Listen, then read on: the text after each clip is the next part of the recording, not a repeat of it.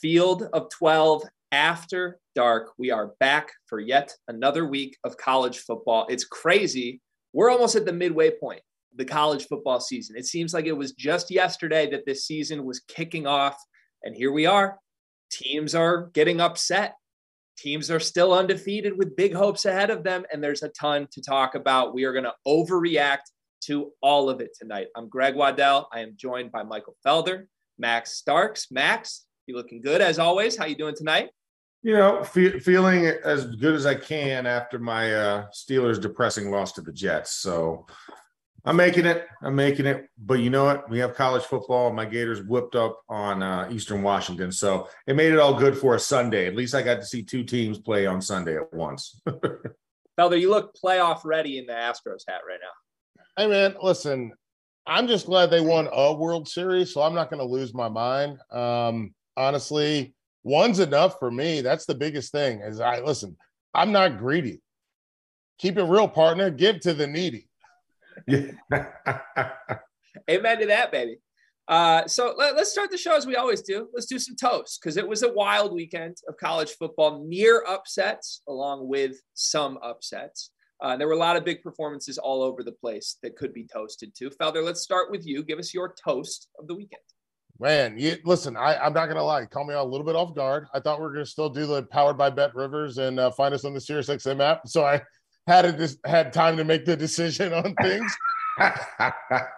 but you know what? Honestly, I'm gonna and and this will get back to our the big three that we have at the end of the show. I'm gonna toast to Ole Miss's defense. I, I really I think what they're doing defensively is really interesting and exciting. And obviously I want to get to talk to you a little bit about that, Max, because I want to see what it does to you as an offensive lineman. But I'm going to toast to their defense. Like I'm, a, and I'm going to pick an individual player as we get at, when we get down the line. But the big thing for me is just watching a defense that should not be that good, that should not get these stops, that should not be able to get into the backfield the way they do. I'm just, I'm listen. Cheers to Ole Miss. Toast to Ole Miss. There we go. Cheers to that, Max. What do you got? Uh, you know what? I, I'm going to cheers to uh, to Paul Chryst for beating yeah. Scott Frost out by uh, his buyout, and also being a man of the people and not taking the full 19.5 and only taking the measly 11 because he cares about Wisconsin Badger football. That's what I'm cheersing to right there. Wow. Cheers. That's, you know what? I'm going to go with this for that one. Bang. There's a lot of very fine cheese consuming Badger fans out there who uh, are very happy that Paul Chryst is gone and are also very happy with that exact development that you mentioned. Max. I mean, what a selfless move by the man. He just wants what's best for the Badgers, even on his way out. It's impeccable stuff. Legend uh, lives on. Legend lives on. It, it does. All right, I'm gonna I'm gonna toast to a team, and it's a team that I haven't heard anyone talk about. I'm not even quite sure that this game happened, but I look back on it, and it's a team that I don't want anybody to forget about as we go forward into the second half of the season. That's the Utah Utes, 42 to 16 over the Oregon State Beavers.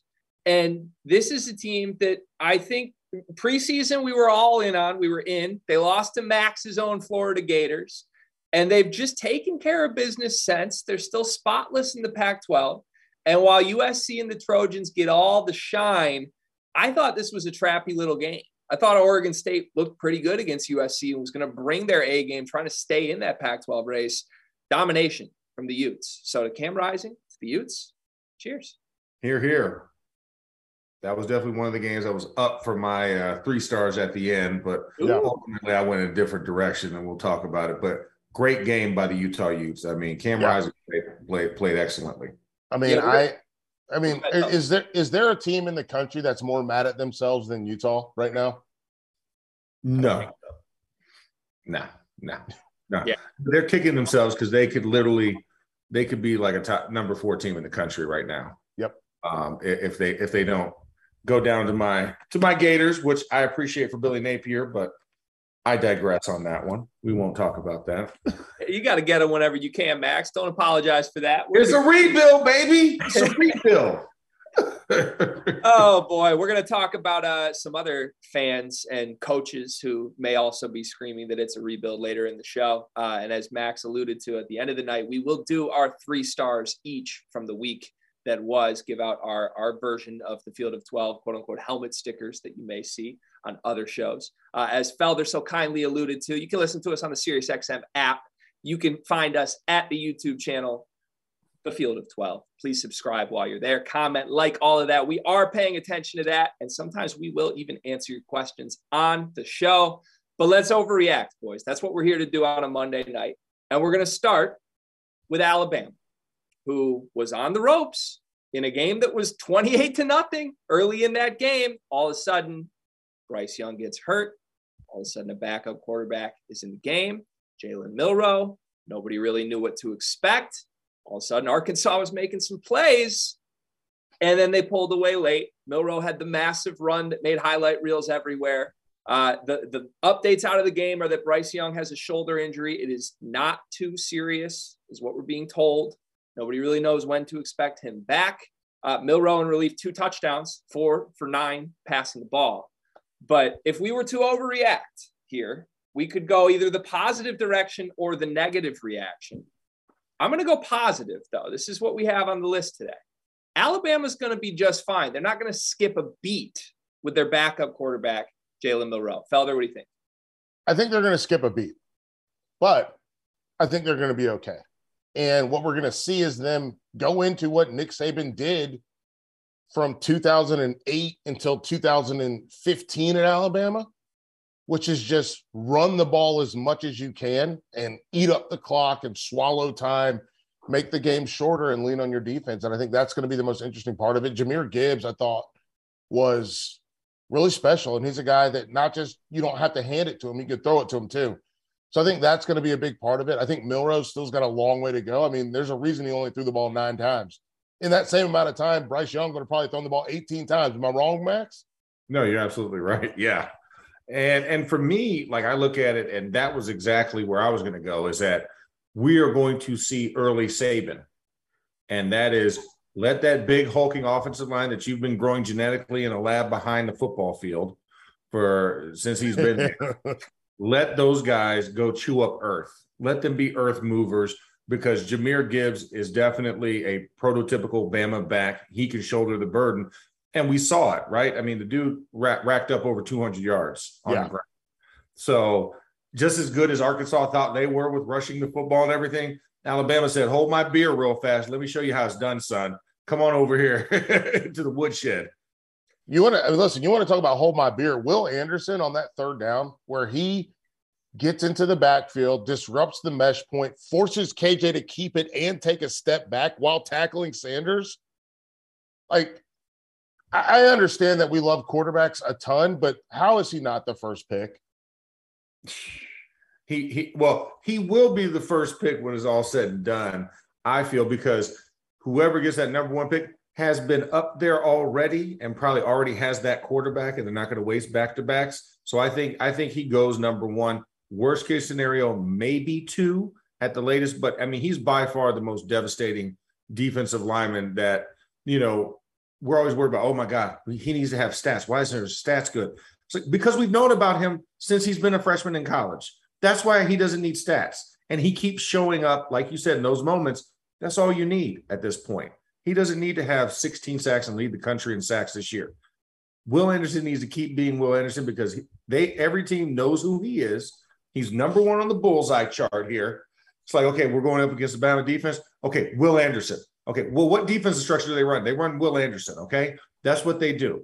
Okay, and then once we stop Will Anderson, then we can focus on the rest of the team. But stop Will Anderson is number one, two, and three on the priority list. I can tell you there's at least one NFL fan base out there that doesn't have a quarterback that wants Will Anderson. That's my Detroit Lions fan base. And we just drafted a defensive lineman in Aidan Hutchinson. And we're we're ready for Will Anderson. And that's no shots at the quarterbacks in this class. Uh, but if you've seen the Detroit Lions on defense, you know that that team needs a little more defense. I think Will Anderson's generational. Uh, that's a guy you can't overthink. Maybe if it's not one, like you said, it's maybe two.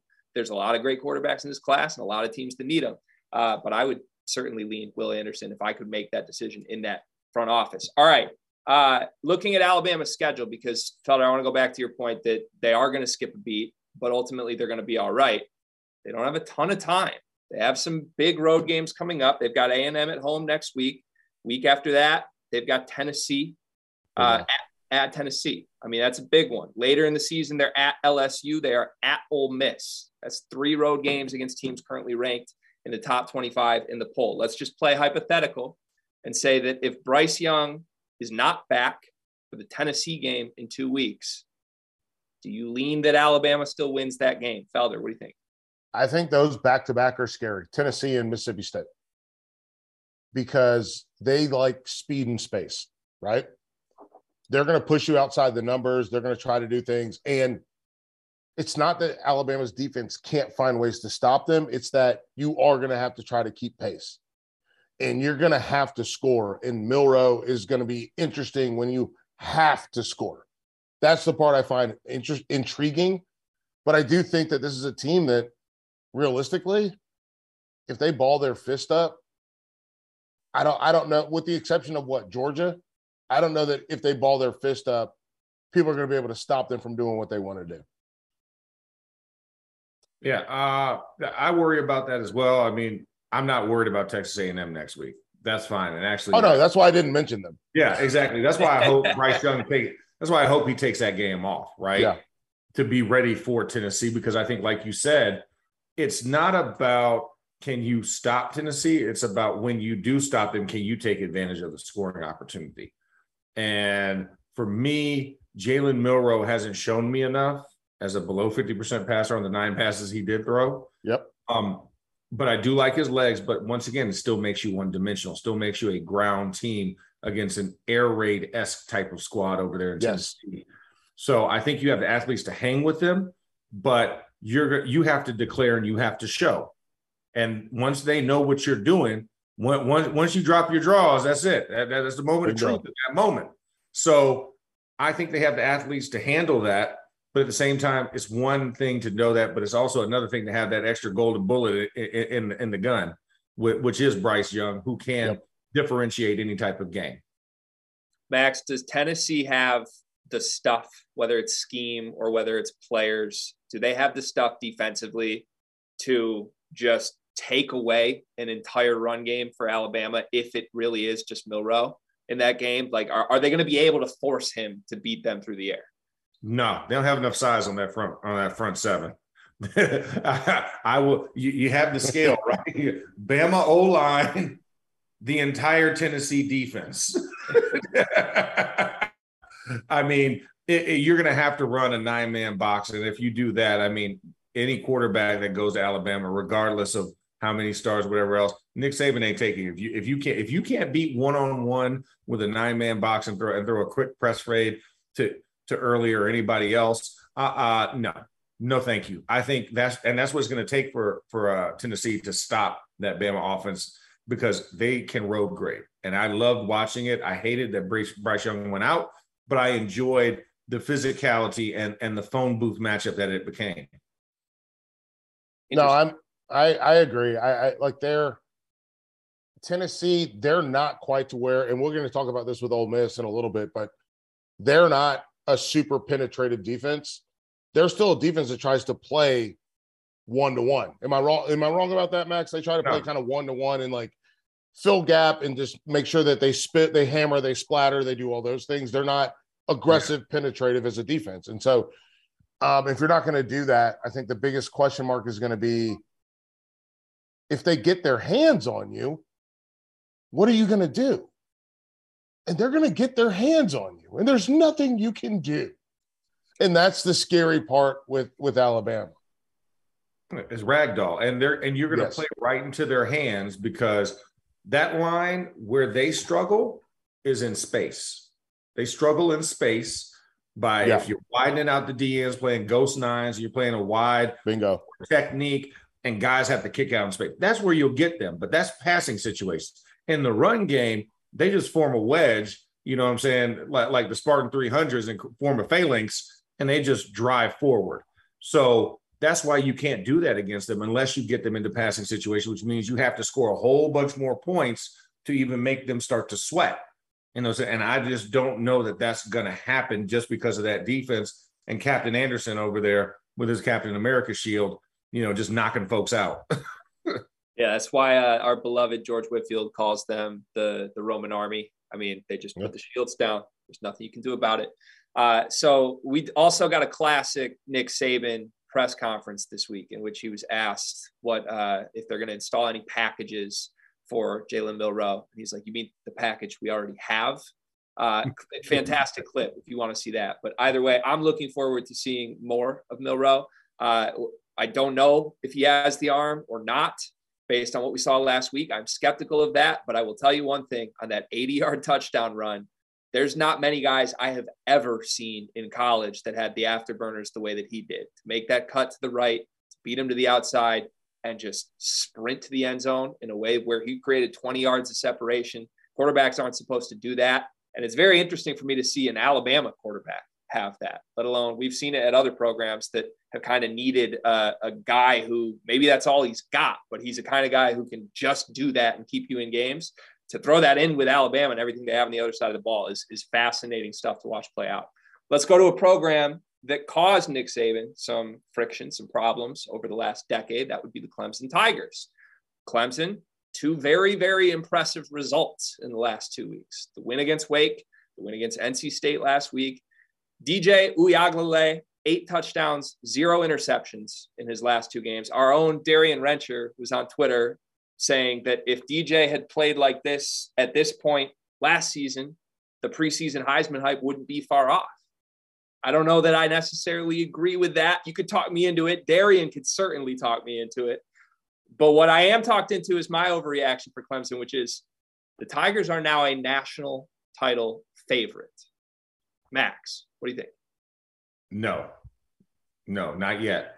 Not yet. Not enough on the resume. Not enough on the resume yet. You still have some other teams to go through. I think you have to win that ACC championship. You have to do it convincingly. I think what we have seen, though, is that Dabo Swinney is a national championship caliber coach for how he has stuck by DJ through last year to this year. And now the payoff is coming because, you know, to have that faith and to know about the confidence issues and everything else and the shadow that he had to get out of and the struggles they had last year, every other coach would have been like, okay, new five star, insert you, DJ you and Dr. Pepper go sit somewhere else, um, enjoy that, or go transfer. But Dabo was like, no, he personally kept that kid, his head in there. And now you're starting to see this Clemson team come of form, a very young team from a year ago that you can see the after effects of getting post year after year in the draft, guys who are starting in the NFL and being game breakers. Um, you're now starting to see that team start to formalize again. And I think that's what it is. You look at the defense, and then DJ's now complementing that defense and making it, and they're now playing off of. Offense help begets defense, right? And defense begets offense in those situations. So I think I think they're number five. I don't think they're top four yet. Wow, still outside the top four. Yeah.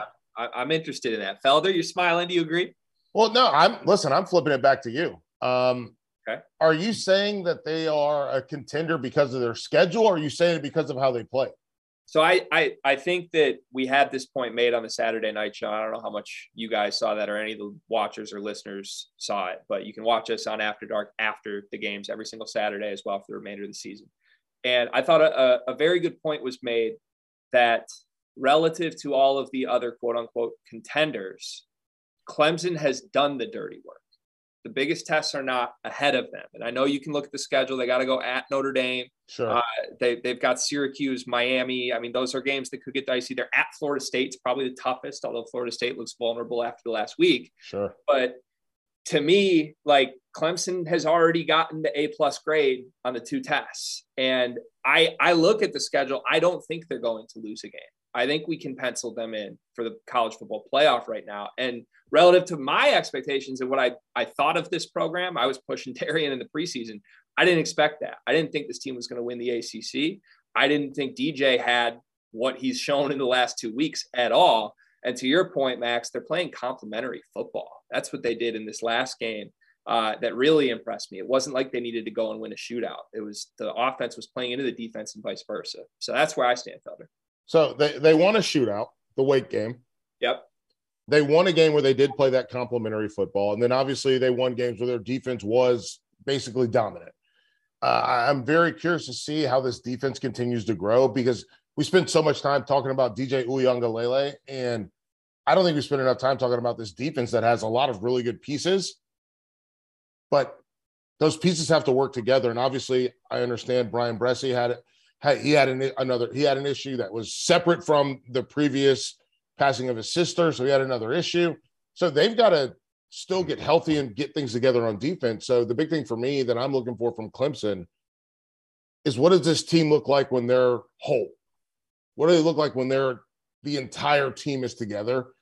But I do think that I think that they are a contender. I think that they are a team with a path that seems like we can get there.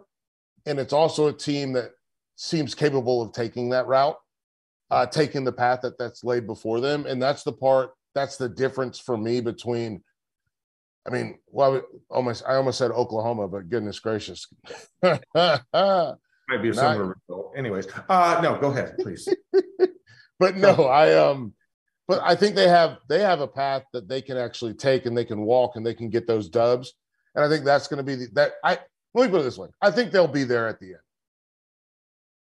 I think yeah. that's fair. Uh, do you where would you stack rank them? I'll put you on the spot quickly, Felder. Where would you stack rank them with the beasts that are ahead of them right now, being Georgia, Alabama, Ohio State? I'd, I'd go four. Okay. Same with yeah. you? Or well, I mean, Max, you said outside of the top four. Who do you have above them that's not in that group? Uh, well, I mean, I think Michigan still until proven later. Stop it. Stop it. Stop it. Because I are, are you flexing because of that? Uh, uh but I still, I still think until proven differently, I mean, I need them to actually go and get and get their behinds taxed before I get rid of them, which I know will happen. We'll know the truth about them by the time Ohio State, Michigan rolls around. But as we stand right here, right now, I have to say that I still have them in front of them because I saw what they did against Maryland in a tough game, and I liked what they did. I don't believe they will be there at the end, but for right now, what are what what what, what what's the date? Hold on. It's it's October 3rd, Monday, yes. October 3rd. I'm on the West Coast, so it's 720, 723 p.m., 1023 Eastern. That's where they're at at this moment. Now that could change by next week or whatever. That that's just how I feel when I look around because I think Utah still has some stuff to prove. I think yeah. Utah deserves to be in that conversation. I think there's a handful in that four, five, six range that I really like. And so, as of right now, I say Michigan holds the title until proven different, but it's not going to be the end. On a field right now, you can only pick one. I can only choose one. Okay. Utah, Michigan, Clemson. Who are you picking? Right now, dang it. Okay. I'm yeah. See, now, now my bias comes in because because I, I want to pick Utah because I, I I know how good Utah is. So I want to pick Utah as a knee jerk reaction at this very moment if I'm yeah. just going to slate it. Um, but I know that Utah has the blemish, right? The blemish of, sure. of the Gators and it being the first game of the season. But I think Utah is one of those teams that can go toe to toe and and and hang with everybody else in that top three for the most part because now they've hit their stride. I'm taking Clemson for the record, Felder. I think uh, to me it would be Clemson or USC at that spot, but I would take Clemson. I can't take USC. I can't do it. I can't. Ooh. No, no, no, no. I'll pick Clemson and and, and Utah, but yeah. I can't do USC. I don't trust. I don't trust them. I don't trust them Trojans. All right, all right. Good to know. We will. Many, pers- many, many styles. Whoa.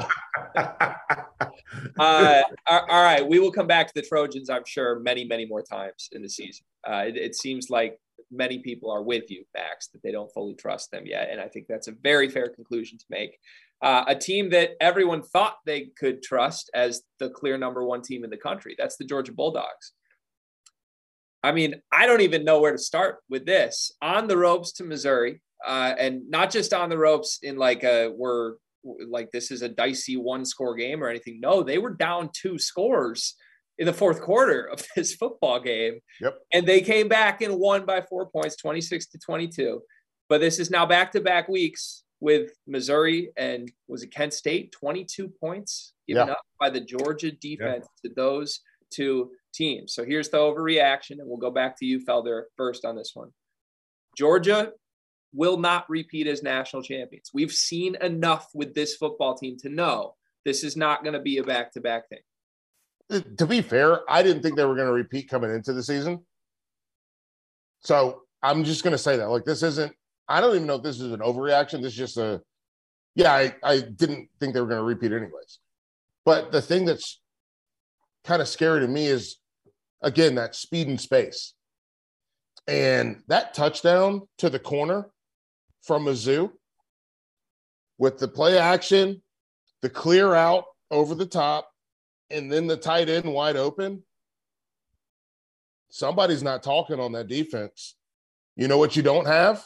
Lewis Cine, Nakobe Dean. Somebody's not talking over there. And that's the part that I that gives me pause. That's the part that gave me pause coming into the season. So we'll see what they're able to do. But I, I think that talent wise, they certainly are one of the top three, four teams in the country. But I don't have, I'm not sitting here being like, yeah, they're a shoe in to win it again. Max, is that is that is that crazy? Because you saw that touchdown. Yeah. No one knew where that guy was. No, they had no clue. It's like he stepped off the sidelines after the play was called and just ran in there. And they're like, oh, we counted everybody else. Yeah, I was like, you must have counted somebody twice on the offensive line. I don't know. You thought they had six linemen and you forgot they had an extra receiving guy there. I don't know.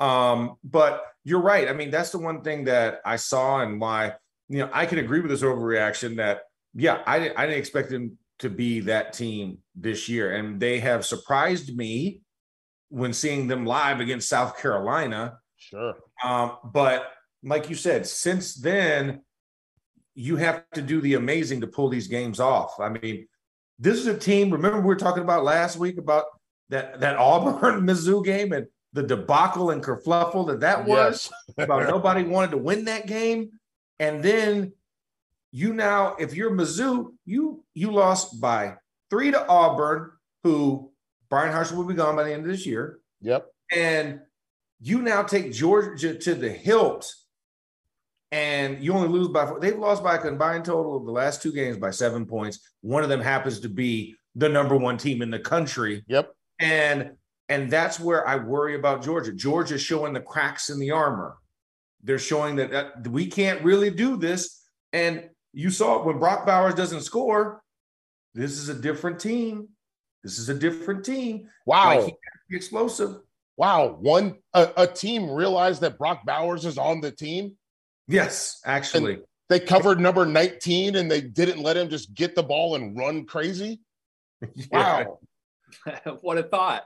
Yeah, and science. Science at its finest. Uh, Felder, you you summarized it very cleanly for me. Like any anytime you lose what Georgia did to the NFL, I think like in a weird way, we all should have seen this coming a little bit, right? Like you don't just fire on all cylinders as a new group, even if the talent is there. Like it's gonna take a little while to Yeah. get back to the level that Georgia was at the end of last season, just off of the bodies that are gone alone.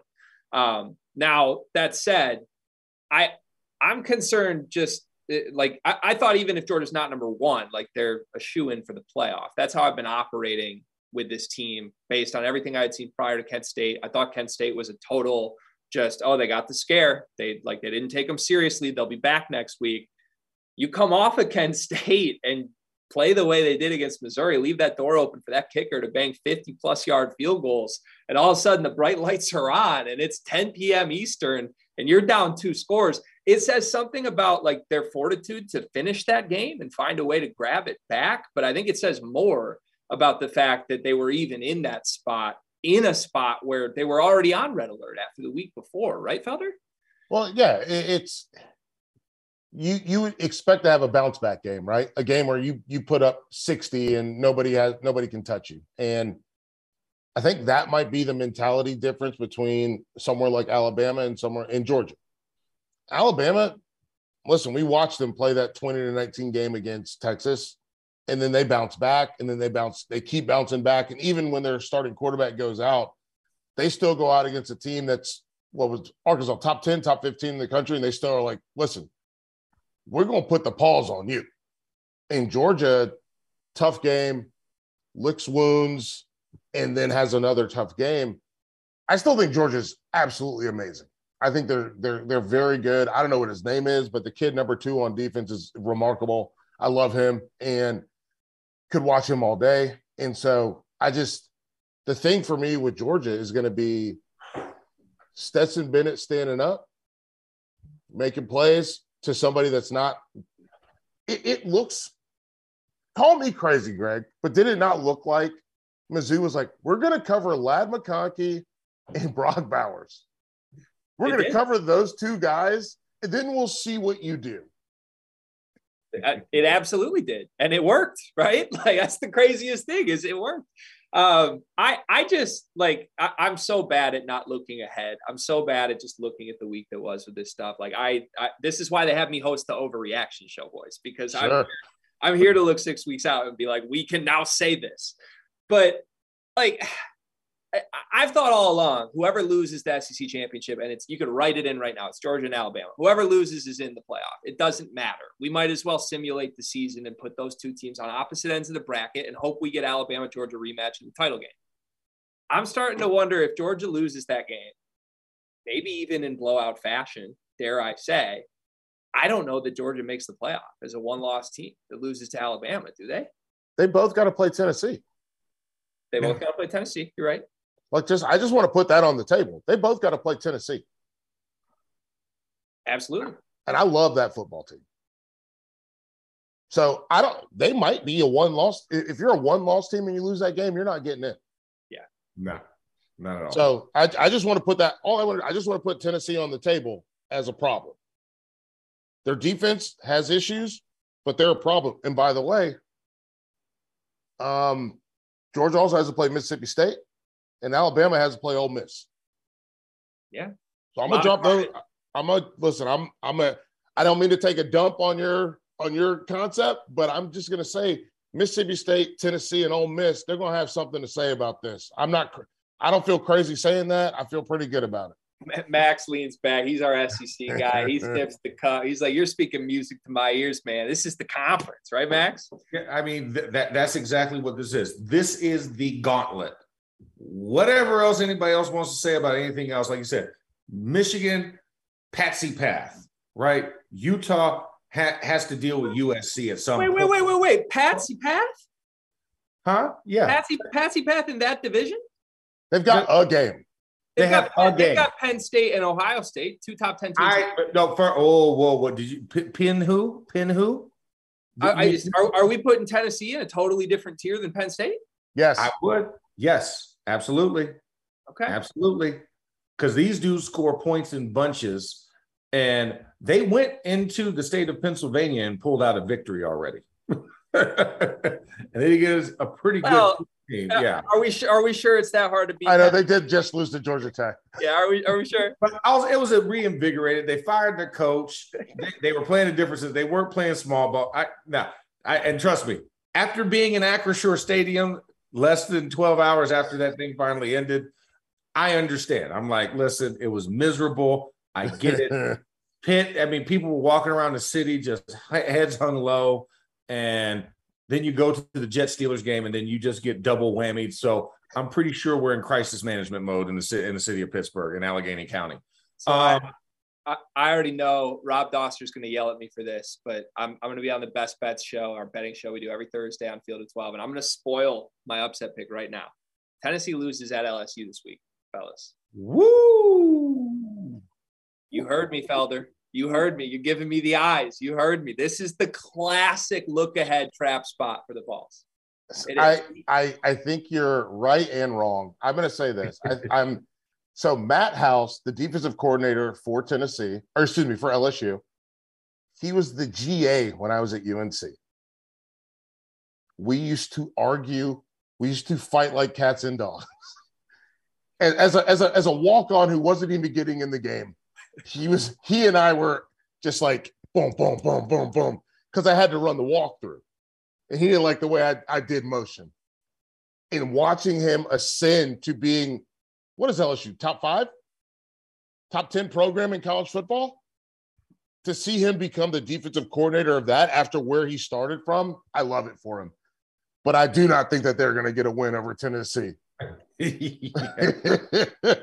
of the compliments, all the nice things. And no, right off the cliff. Max, am I crazy? Am I, am I crazy on that call? Tennessee's had a week to get over the Florida victory. It's yeah. different if you catch them right after. That's sure. letdown time. That's seven days prior, you know, at post a big emotional victory. Yes. But you gave them a week off to rest and you gave Josh Heupel an additional week to game plan. Yes. That's why I don't think. And this LSU team, even though they have amended some of the wounds of week one and and and that whole travesty in New Orleans that I was there to watch personally um, against FSU.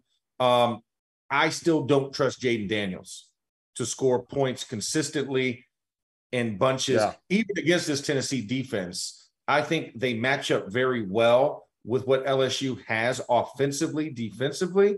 And I think the offense is the X factor. And give me Hendon Hooker twice on Saturdays. Yeah, there's a difference there, no doubt.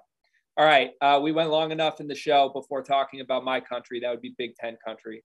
And before, before we pivot to the firing of the week in Big Ten country, because one of them's happening every single week these, yes. these days, that's what happens. Uh, reminder you can listen to us on the Sirius XM app. If you're watching us on the YouTube channel, please click subscribe to the Field of 12 YouTube channel as well. Paul Chryst is out at Wisconsin. He had eight straight winning seasons at Wisconsin, and he is out at Wisconsin. Who knows if they were going to end up with a winning season this year? It certainly didn't look that way. Uh, if you saw the videos from the saddest jump around ever in Madison history, I mean that that entire fan base was out on the Chryst era. And even if people say he's a good guy, they were ready for that to end. Uh, but this is an interesting job because a lot of names have been floated and it could go a lot of different directions. They could go splashy higher. They could fire the money cannons. I don't know what type of money cheese money is in Madison, Wisconsin right now, but we might find out. But this feels very Bo Pelini y to me. Bo Pelini had a bunch of winning seasons at Nebraska. Bo Pelini was fired. Here comes the Golden Boy. Here comes Scott Frost. How did that work out? So, will Paul Chryst be the next Bo Pelini? Will Wisconsin regret this firing five years from now? Max, what do you think? No, no, I, I don't. I don't think they will, because I think you have to adjust with the eras. You have to be an NIL participant to even right. get in the door. You have to be a transfer port, port, transfer portal guru to rue and make the turnaround fast. And I just think that Paul Chryst had been there so long that he was not unwilling to adjust. Let's take it to another team in the Big Ten that won't do it, but probably should do it in Northwest. Iowa. Well, uh, Iowa too. Iowa too. Okay. Iowa too. But Northwestern, they're not going to get rid of Pat Fitzgerald, right? Because he's had all these winning seasons. He's had the success. He's taken them to the Big Ten championship game. But would you pick Northwestern to win any games this year in the Big Ten? Right? But they're not going to do it. They're not going to do it. So those are the guys of the old guard that are unwilling, that think that the name is why you come here. You come to wear the W on the side of your hat. You come to see the Badger and you come to be a Wisconsin football player, big, physical, run the football. No, you've got to transform because if you want to be able to go up against hell, Minnesota right now, right? Minnesota's, the Ohio States, the Michigans, these are teams who have embraced what that portal is, and that's why they're having success. Wisconsin's gonna have to go find somebody that can do that as well. And Paul Chryst was not willing to do it. And guess what? They had extra eight and a half million dollars to work with to offer that new coach because Paul Chryst left it on the table. I I I don't know. I'm of two minds because I think the reason they've had success, Northwestern, Wisconsin, Iowa, even, is is because of the lack of attrition and the lack of in the stability, right? And obviously, we're in a new era with NIL, but I think that the way that I look at this, and I please guys don't make fun of me, but the way that I look at this is fully like a wave, right? They're not in charge of how good they are at football. All they can do is get the players that they can get and then hope that when those players are at their peak, when they're juniors, when they're seniors, when they're fifth years, that peak exists when Ohio State or even the teams in their own division are at, at a are at a trough. And so the way that I look at it is is that the other teams are just getting better. And it's not a knock on them. It's just the reality of it is is I mean, we're watching like Illinois is getting better. Illinois wasn't any good for a long time. So if Illinois gets better, now you have a problem. And I don't know if that problem gets fixed by hiring a different coach. What are, what are they like?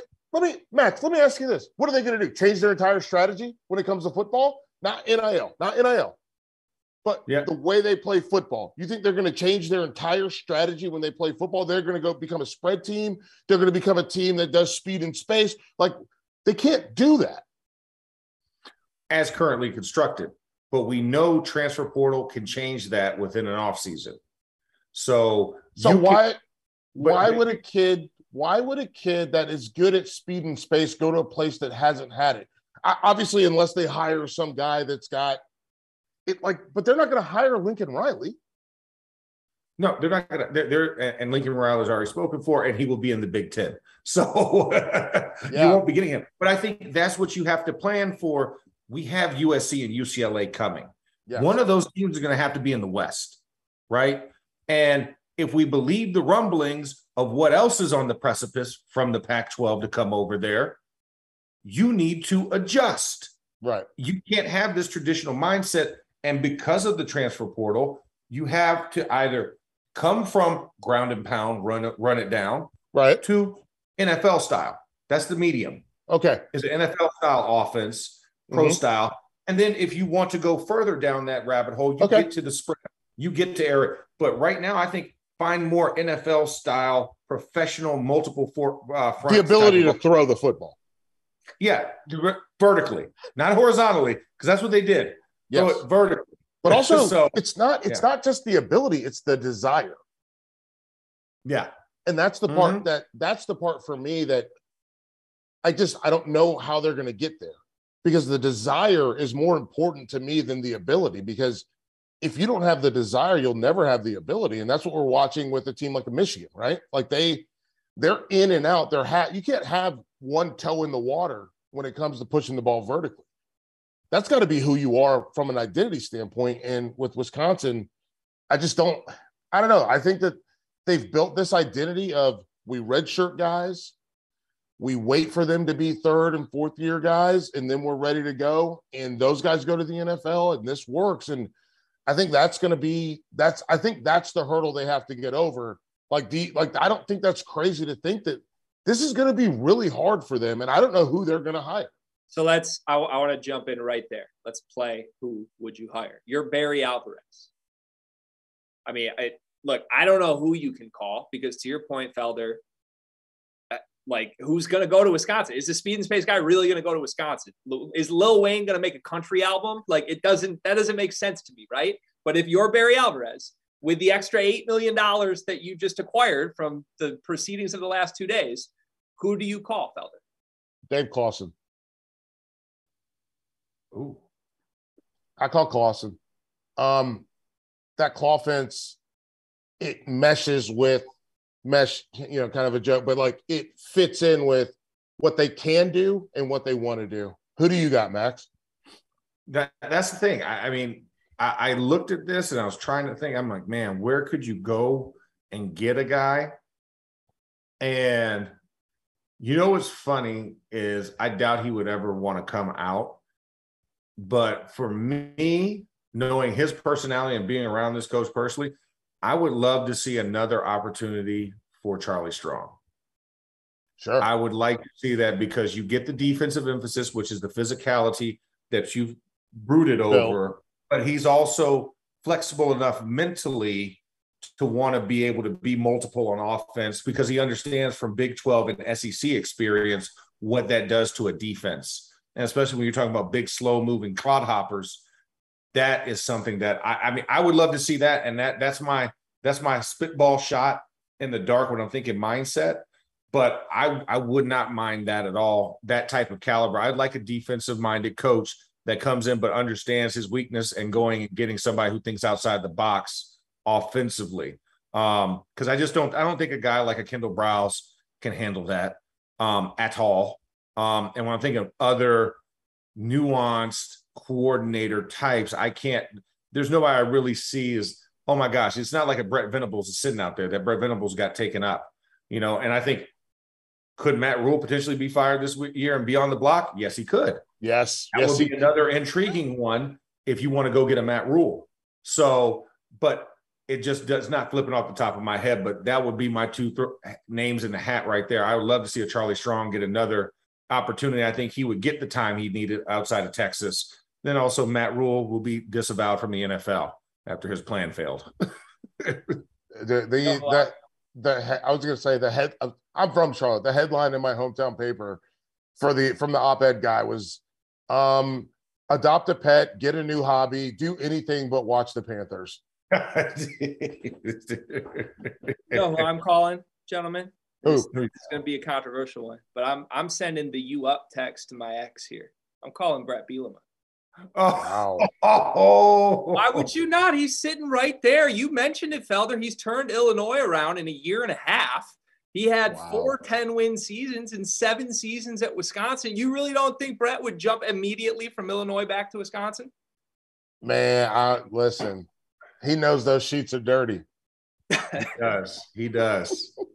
He does. He's like, listen, listen, hey, it would not be the first time a head coach has gotten back in dirty sheets. I'm just saying. I'm just saying. yeah, that division's wide open, boys. It, if one guy that has a proven track record wants to go claim the Big Ten West right now, they can do that within three months. Bret, how do you feel about Gary Patterson?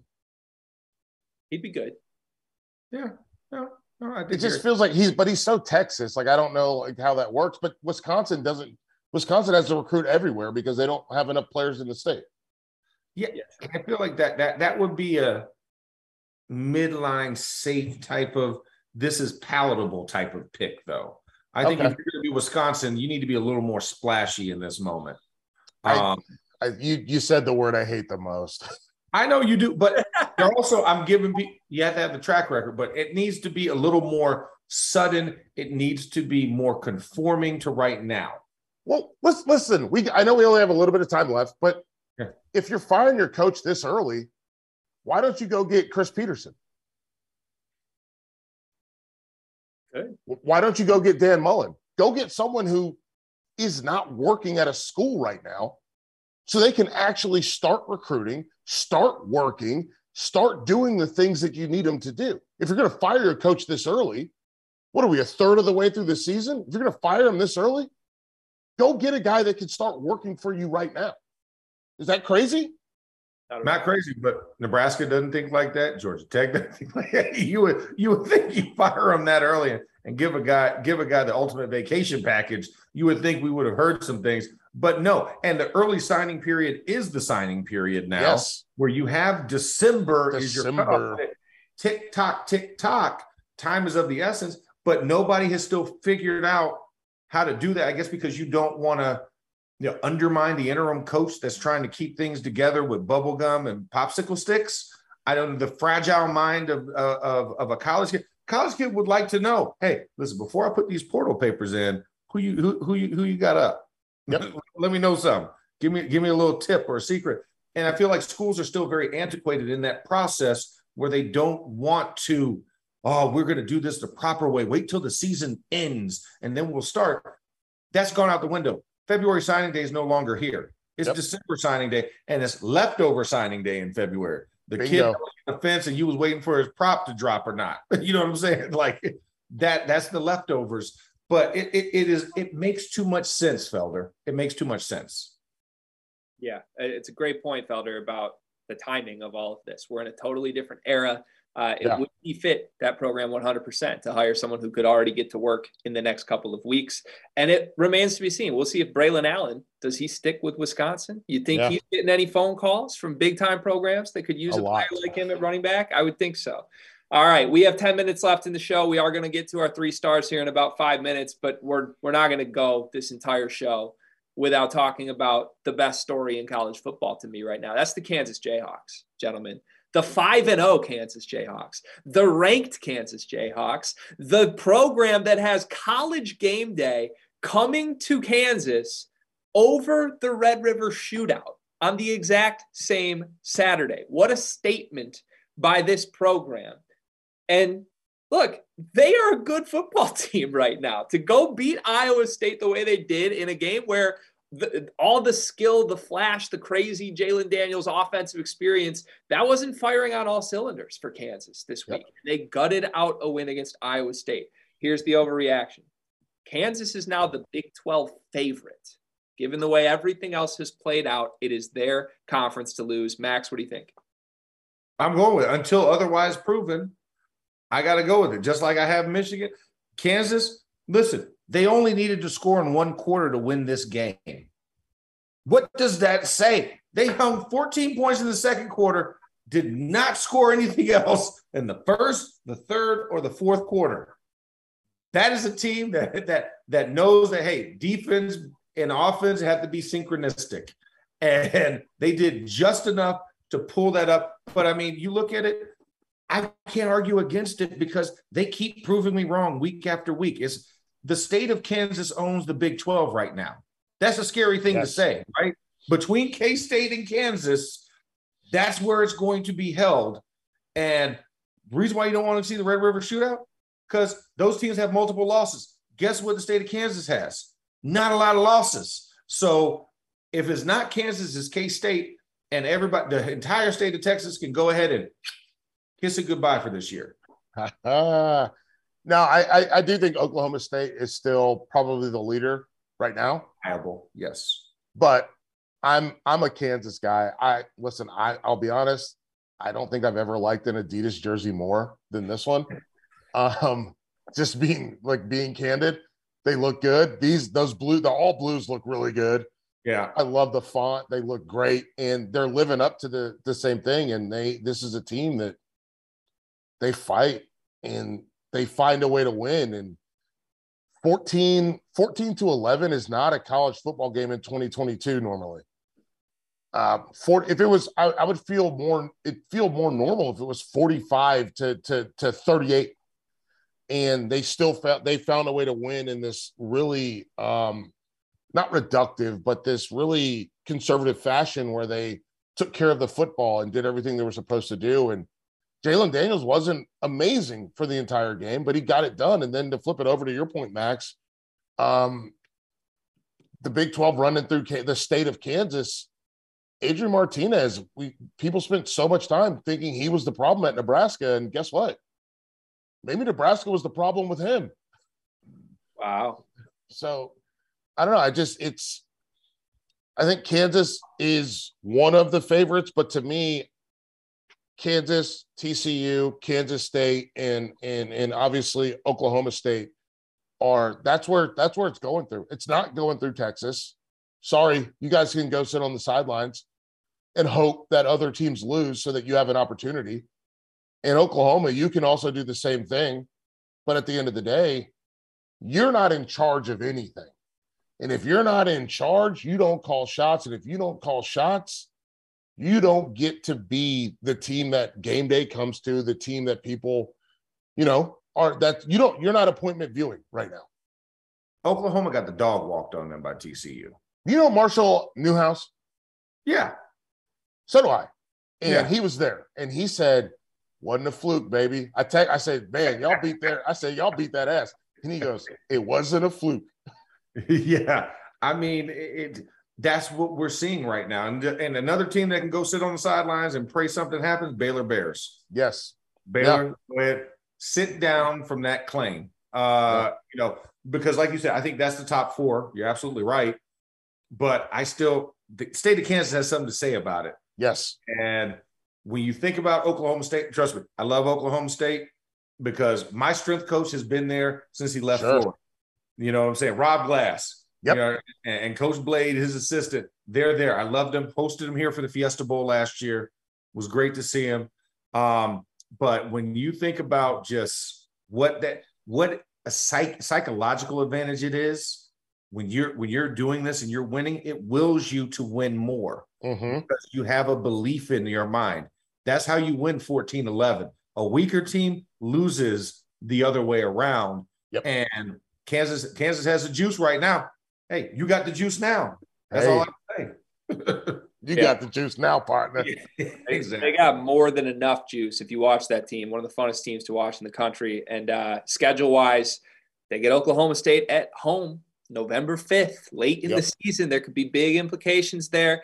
TCU coming to game day. I mean, that's going to be absolutely massive. And uh, another spot, yet again, where I feel like TCU isn't the story. And if you're buying that TCU, it was not a fluke, like you guys say, I mean, they get another chance to do that on the broadest televised spot that they could in the entire sport next week. So we'll see what happens. Uh, all right, let's get to our, our three stars of the week, gentlemen. Uh, again, thank you to everybody watching, listening. You can listen to us on the SiriusXM app. We are here five nights a week Monday, Tuesday, Wednesday, Thursday, and Saturday night. You can watch us on the YouTube channel, The Field of 12. Please subscribe, like, comment. All of that helps us grow the show. Uh, we each have a quarterback, a skill position guy, and a defensive guy who is our star of the week. We'll go Felder, and then we'll go Max, and then we'll go myself. Let's go through quarterbacks first. Felder, who you got? Um, I'm gonna go quarterback. Adrian Martinez. I know he was 12 for 19 for like 116 yards, but 171 on the ground, three touchdowns. Come on, Kansas State. Like, what do you want him to do? He did everything you asked of him.